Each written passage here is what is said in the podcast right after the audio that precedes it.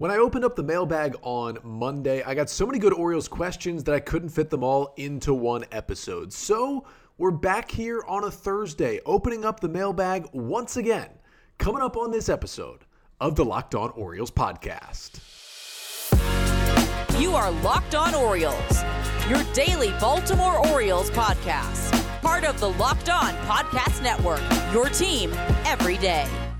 Hey there, Orioles fans. Today is Thursday, March 2nd, 2023, and welcome back into the Locked On Orioles podcast, part of the Locked On Podcast Network, your team every day. As always, I'm your host, Connor Newcomb. And coming up on today's episode, we are opening up the Locked On Orioles mailbag once again, getting to nine Orioles questions, all from you, the listeners here on the pod. We're going to talk about potential trades that the Orioles still could make before opening day, when the O's could maybe get to a World Series, who could be the closer if Felix Bautista misses any time. We'll talk about the prospects that'll be in double and triple A this year, and much, much more coming up here on a mailbag episode of the podcast. But first, just did want to thank you for making Locked On Orioles your first podcast listen of the day. We're free and available on all podcast listening platforms.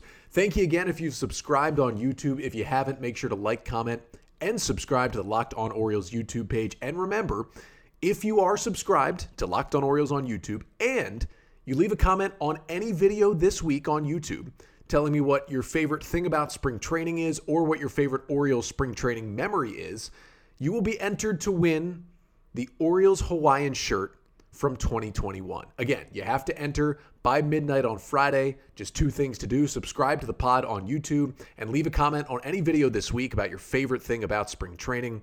I'll do the drawing this weekend, and on Monday's episode, we'll announce the winner of the Birdland Hawaiian shirt. But thank you all who have tuned in, who have watched, gotten the pod over 2,000 subscribers on YouTube.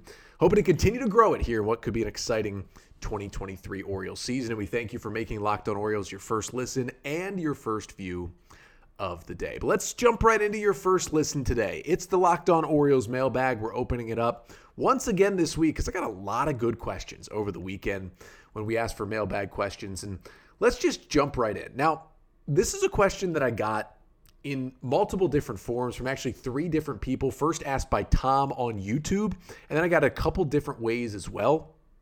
So I'm just going to bottle all the questions I got into one here and put it like this. With Gavin Lux out, could the Dodgers target Jorge Mateo or Ramon Urias in a trade with the Orioles before opening day? And this is a pretty good question because if you hadn't seen the news, Dodgers infielder Gavin Lux, who at one point was the top prospect in baseball and can play around the diamond, can play a little outfield. Generally, everybody thought he was going to be almost an everyday member of the Dodgers lineup this year. Tears his ACL, sliding into third base in a spring training game last week, and he is officially out for the season.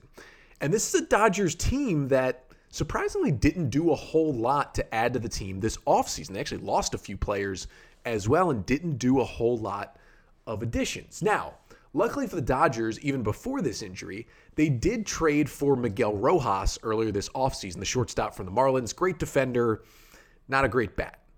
Rojas is just kind of an older version of Jorge Mateo. So Rojas will get more at bats now with Lux out. Miguel Rojas most likely is the everyday shortstop now for the Dodgers. But if you look at their infield, it's Rojas, it's Max Muncy at either second or third, and then you've got the the young kid, the rookie Miguel Vargas, who they're expecting a lot out of, but really haven't seen him at the major league level yet. And then you got Chris Taylor, who's honestly played more outfield than infield over the past few years, but still did come up as an infielder who can play that position. And that's really the Dodgers' infield right now without Gavin Lux. It's not super pretty. I mean, they do have Freddie Freeman at first base, and they do have JD Martinez, who will be their DH, who they signed this offseason. But at second, short, and third without Gavin Lux, especially if Max Muncy struggles like he did for most of last year, as did Chris Taylor, there's some questions there. But to answer this question, I don't know if they would target Jorge Mateo because, again, they already acquired basically the older version of Jorge Mateo. That is Miguel Rojas, an elite defensive shortstop who can handle the bat, but you don't want to hit him anywhere but eighth or ninth in your lineup. Is going to have some strikeout problems and generally isn't going to produce a lot over a full 162 game season. Now, I could see maybe the Dodgers being more interested in Urias than Mateo, who's shown to be a better hitter and did just win a gold glove at third base. He could shore up that position and can play second as well and a little bit of shortstop for the Dodgers. They like versatility. Urias has that. I could see it happening. Maybe Urias uh, more than Mateo, but I could see it happening. And Dodgers could they, could use an infielder at this point. I think uh, in some way, shape, or form, they're going to add an infielder now before opening day. And maybe if the O's could get them to send over one of their starting pitching prospects, you know, Ramon Urias has, you know, still four more years of control at this point, four or five years of control. He's a valuable player. So if the Dodgers maybe wanted to fork up Ryan Pepiot, the right handed pitcher who had a 3.47 ERA and 36 big league innings last year and is a top 10 prospect in the Dodgers system and looks to be a future starting pitcher for the Dodgers and could be that for the Orioles. A lot of strikeouts. Did have some walk issues last year that he's got to get together, but they want to fork up Ryan Pepiot. Maybe the O's would talk about Ramon Urias. I would not rule it out after that Lux injury? Really good question I got from, from a couple different listeners. Second question comes from Jack on YouTube who asks, when do you realistically see the Orioles making it to a World Series? Throw out 2026. I mean, they're not going to make it this year. 2026. And, you know, I don't know exactly how to fit that in with prospect timelines, different guys coming up and – you know, the peak of Henderson and Rutschman and Jackson Holliday being in the big leagues and all those things. And it could work out there. But also, 2026 gives you enough time for the Angelos to sell the team and someone to come in to at least spend a little more money to extend your good players, bring in some free agents, and have a legitimate World Series contending team when all these prospects get here. And that kind of takes me to the next question, which comes from Hunter over email, who asks Will the Orioles sign their top players, their top prospects, and their in house guys if John Angelos and that family is still the main ownership group. And, you know, I really do think, despite the fact that I've talked badly about John Angelos a lot on this podcast, and I've made it clear I do not like him, I don't think he's good for the Orioles, he's not a good owner. I do think he and Mike Elias and whomever else is involved I do think they're going to get a deal done with Adley Rutschman at some point. Now, it may not be this season, it may not be next offseason, it may be a little bit closer to his free agency, but I do think they just can't fail to extend Adley Rutschman. I, I, I honestly think pretty positively. I think it's going to happen. The issue is, I don't feel that way about any of the other top players. Like, I don't feel good about Gunnar Henderson being extended. Some of that is that Scott Boras is his agent, but other is that it's the Orioles.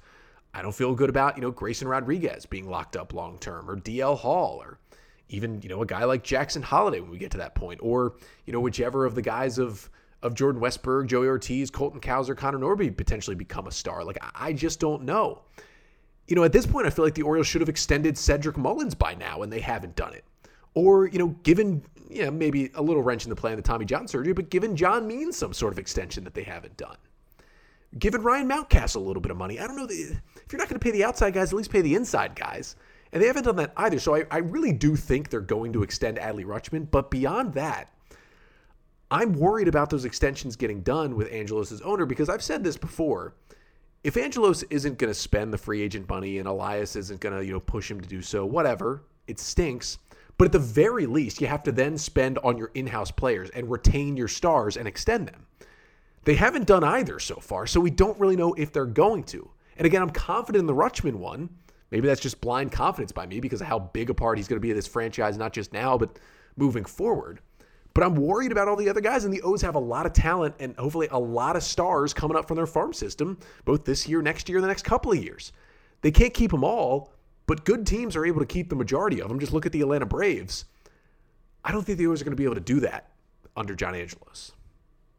But we've got six more questions to get to here on a mailbag episode, talking about which minor league level of the Orioles I'm most excited to watch this year. Talk a little bit about the closer role for the O's, and specifically a question about minor league rotations.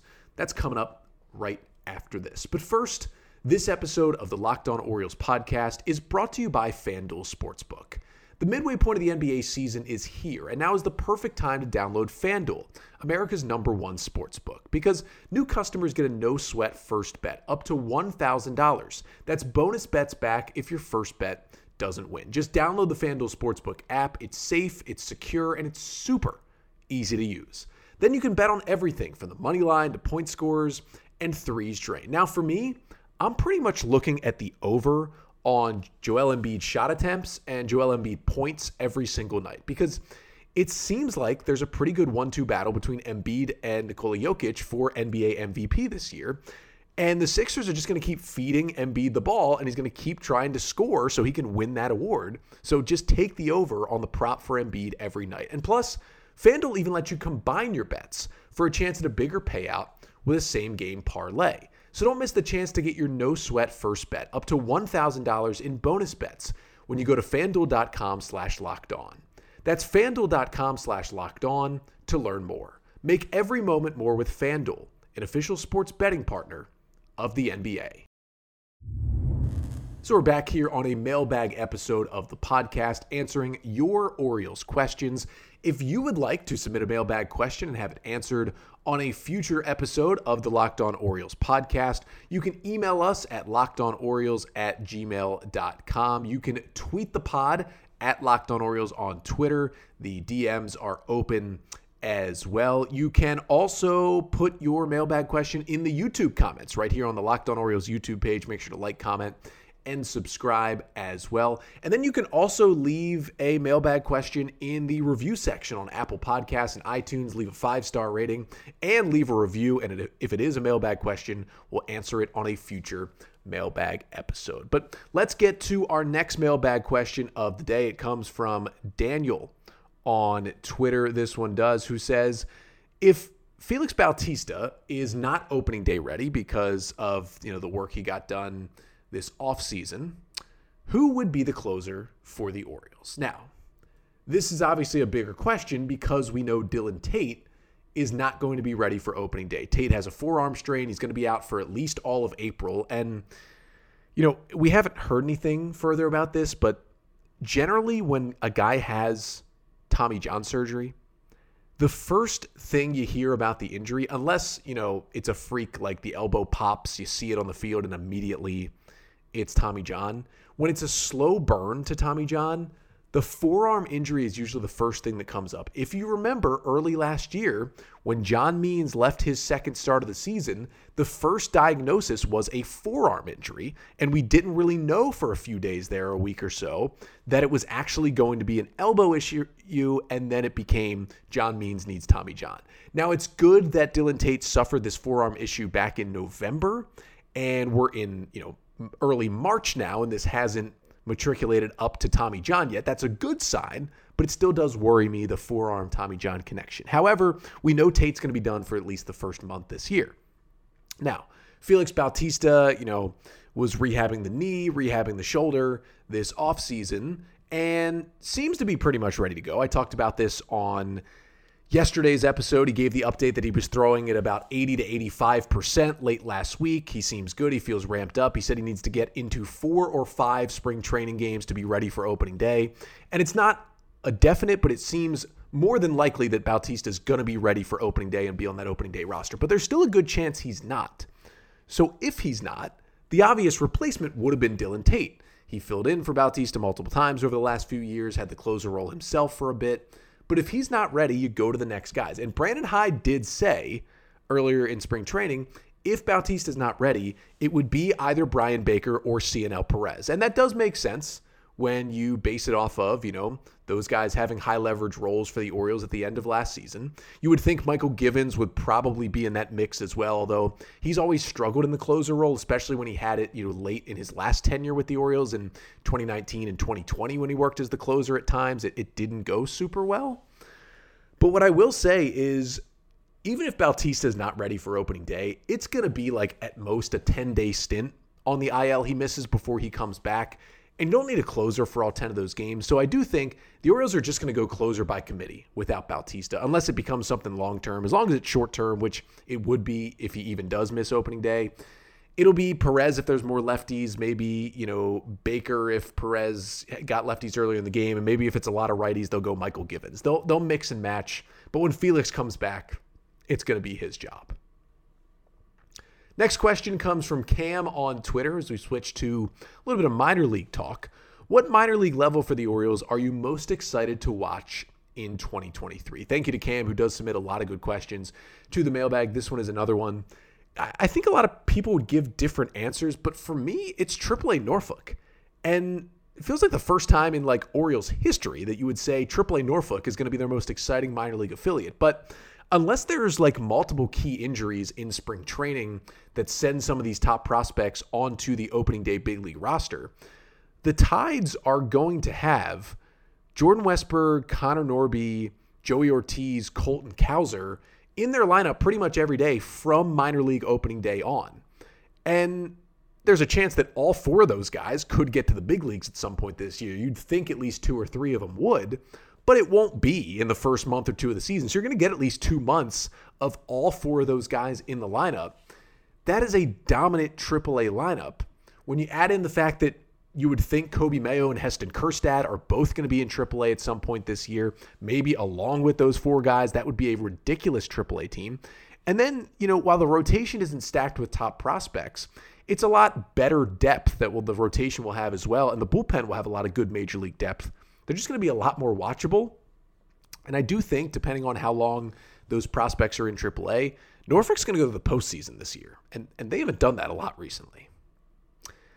Next question, it comes from Alf on Twitter, who asks, it's kind of a similar question, but a little bit different. What will the AA and AAA starting rotations look like for the Bowie Baysox and the Norfolk Tides this year? So I took this as kind of what it'll look like at the beginning of the year, not as much what it'll look like in general for most of the year. So at the beginning of the year, I have changed my stance a little bit. Now, I haven't changed it eh, eh, officially because I haven't done an opening day roster prediction 3.0. But because of the back issue, because the Orioles keep saying they're building him up as a starter, I do, not that I agree with it because I don't, but I kind of unfortunately think the Orioles are going to start DL Hall in the AAA Norfolk rotation. So it would be DL Hall as your number one. Then you have Spencer Watkins, number two. Bruce Zimmermann would be your number three. Drew Rom at number four.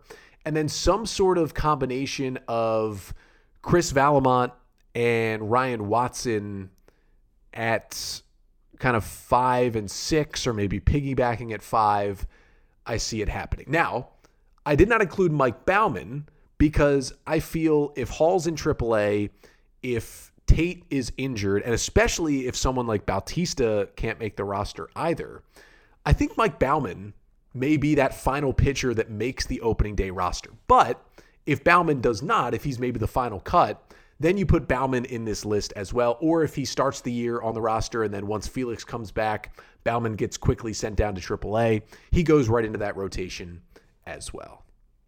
Then for AA, I went with again kind of six guys I put on this list, and there's more that could be in there. There's more guys that'll work in tandem, maybe guys who worked as relievers last year for three, four innings at a time, but will now be starters. But I'd say Justin Armbruster is your number one guy with Cade Povich at number two. Then I go with Brandon Young returning from injury, the right hander. Then Garrett Stallings will be in that rotation, I would think. And then I think Chase McDermott, who came over in the Trey Mancini trade, I think he's a reliever long term, but I think the O's will still give him a chance to start in Double A this year. And then I also think Peter Van Loon, who had a, a, really good year in High A Aberdeen last year, late round pick in 2021. I think we'll see Van Loon crack into that Bowie rotation, at least to start the year as well. But that does not mean the mailbag is over. We've got three more questions to get to coming up next to finish off the pod, talking about if I could add any player in O's history to this team, who would it be? We'll chat a bit about the second base position for the Orioles and then best and worst trades for Mike Elias. That's coming up next. So, we're back here on a mailbag episode of the Locked On Orioles podcast, and we thank you for making Locked On Orioles your first listen. Now, for your second listen later today, make sure to check out Locked On Fantasy Baseball. You can win your league by listening to Matt and Dom every day as they bring you the best fantasy draft strategies. Find Locked On Fantasy Baseball wherever you get your podcasts and on YouTube. It's part of the Locked On Podcast Network, your team every day. So we jump back into the mailbag here. Three more questions to get to. And we will start with this one, a really good one from Michael on Twitter, who asks If you could add any player in Orioles history to the current roster, who would it be? And which player that is projected to be on the current roster would be replaced? So I think pretty much almost everyone would agree that you'd want to put one of the great starting pitchers in Orioles history on this team. And my initial thought was Mike Mussina because just the stuff was incredible, but I don't think you can choose anyone but Jim Palmer as the answer for this question. Orioles Hall of Famer, Major League Baseball Hall of Famer, the greatest pitcher in Orioles franchise history, one of the greatest pitchers the game has ever seen.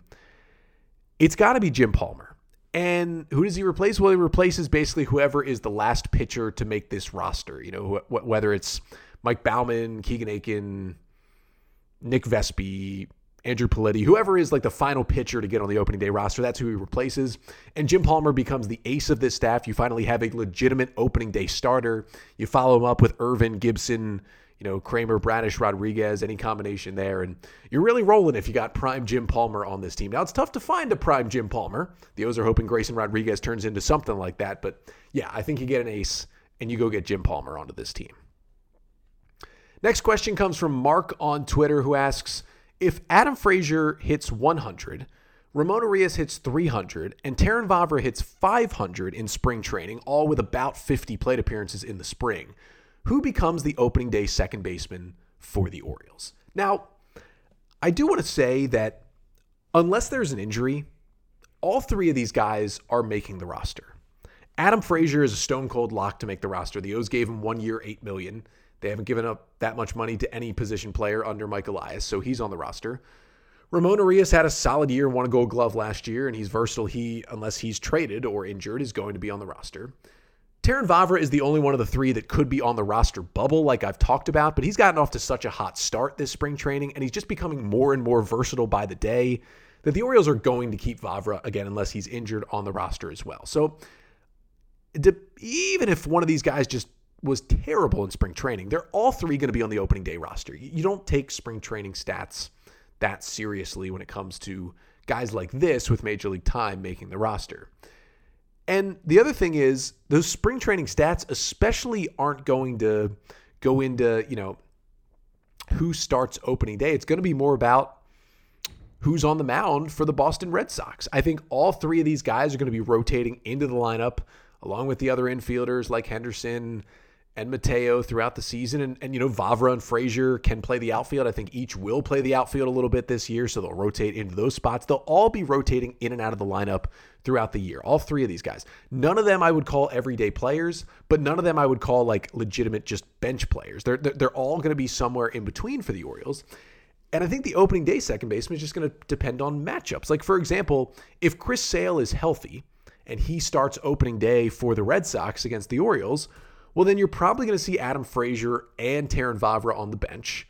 And you're most likely going to see Ramon Urias playing second as the right handed bat with Gunnar Henderson playing third base, Jorge Mateo at shortstop, and then Ryan Mountcastle at first base. You, you might even see Ryan McKenna in the outfield in that outfield alignment to get a right hander in against the lefty. But if it's a Red Sox right hander, like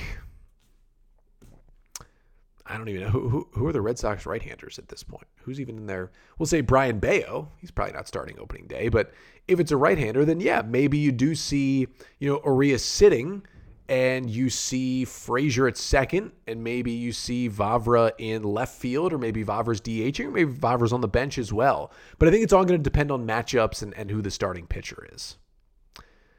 And then the final question of the day comes from Matt on Twitter. Now, Matt did ask what is the best and worst trade in Orioles history? And I could go through this. I think most people would agree that a trade involving one Glenn Davis is probably the worst in Orioles history. And I think most would agree that a trade involving one Frank Robinson is the best in Orioles history. If not, it would be another trade involving a guy named Adam Jones. But I think those are easy answers. So I wanted to go more towards and just change, Matt. I'm sorry, but I'm going to change your question just a little bit too. What is the best and worst trade that Mike Elias has made so far as Orioles GM? So for best trade, I'm going to go the Dylan Bundy trade. This trade happened after the 2019 season. The Orioles sent Dylan Bundy to the Angels for four pitchers Kyle Bradish, Zach Peek, Kyle Brnovich, and Isaac Mattson. Now, Bundy did have a really, really good 2020 shortened season with the Angels, but he was a disaster after that. He was horrible pitching for the Twins last year, and he is still a free agent at this point. And it kind of looks like it's over for Dylan Bundy. Just the fastball velocity's gone. It's tough to watch. And on the flip side, the Orioles get Kyle Bradish, who has solidified himself, I think, as a, a really good part of their rotation. I think high things of him, and he's been better than Dylan Bundy. And I think moving forward, he'll be better than maybe Dylan Bundy ever was. You have Zach Peek and Kyle Brnovich, who both were having good minor league careers with the O's before they both got Tommy John surgery last year. Now, Brnovich should be back early this year. Zach Peek is going to be back more likely late this year, if at all. But both were looking pretty good in the minors and both stick around. And I think both could pitch in the majors. Now, Isaac Mattson has been released by the O's, but he did make his major league debut with Baltimore. So that's something as well. And you got four pitchers who potentially pitch in the big leagues for you for Dylan Bundy, who's been pretty bad since that trade. I think that was nicely done by Mike Elias. Then I would say the worst trade. I think a lot of people would say Mike Yastrzemski in this one, you know, just to say that the Orioles gave him up for nothing out of AAA, and then all of a sudden he lit the world on fire for a couple years with the Giants, and he's still a starting player for San Francisco, a good team. And I get that one, but Mike Yastrzemski was Rule 5 eligible three years in a row before the Orioles traded him, and no one picked him up. The O's weren't going to call him up. They just wanted to get something for him. Unfortunately, the pitcher they got back, Tyler Herb, wasn't anything. But I don't really blame the O's for making that trade. The worst one is the Miguel Castro trade, I think, so far. At the deadline in 2020, the Orioles sent Miguel Castro, who was not having his best year, but was having a, a really good year. They sent Miguel Castro, a fireballing right handed reliever who had two and a half years of team control remaining. They sent him to the New York Mets for left handed pitching prospect Kevin Smith. Now, Smith at the time was the reigning, you know, 2019 Mets minor league pitcher of the year. He had put up really good stats in high A and double A, and the Orioles were expecting big things out of him. So at the time, it looked like, hey, this is a solid trade. Kevin Smith, this guy could be a future rotation piece for the O's. But Kevin Smith has been abysmal, and you should be getting a good amount for a good reliever with two and a half years of control. And Smith, he is still in the organization. He's not on the 40 man, but, you know, he's been called up a few times from minor league camp to travel with the Orioles for a couple of their first spring training games. But he almost got the yips, it seemed, lost the strike zone, was just bad, bad, bad when he got to AAA Norfolk. And that trade, yeah, not looking good at this point. But that'll do it for today's mailbag episode. Thank you so much for sending in your questions. Again, we'll do many more mailbags throughout the offseason here, spring training, and the regular season as well. So make sure to get in those questions whenever you can for a future mailbag episode. And again, remember to subscribe to the Locked On Orioles podcast on YouTube. Comment on any video this week about what your favorite thing is about Orioles spring training, and you could be entered to win the Orioles Hawaiian shirt. I'll be back for one more episode this week that's coming up tomorrow.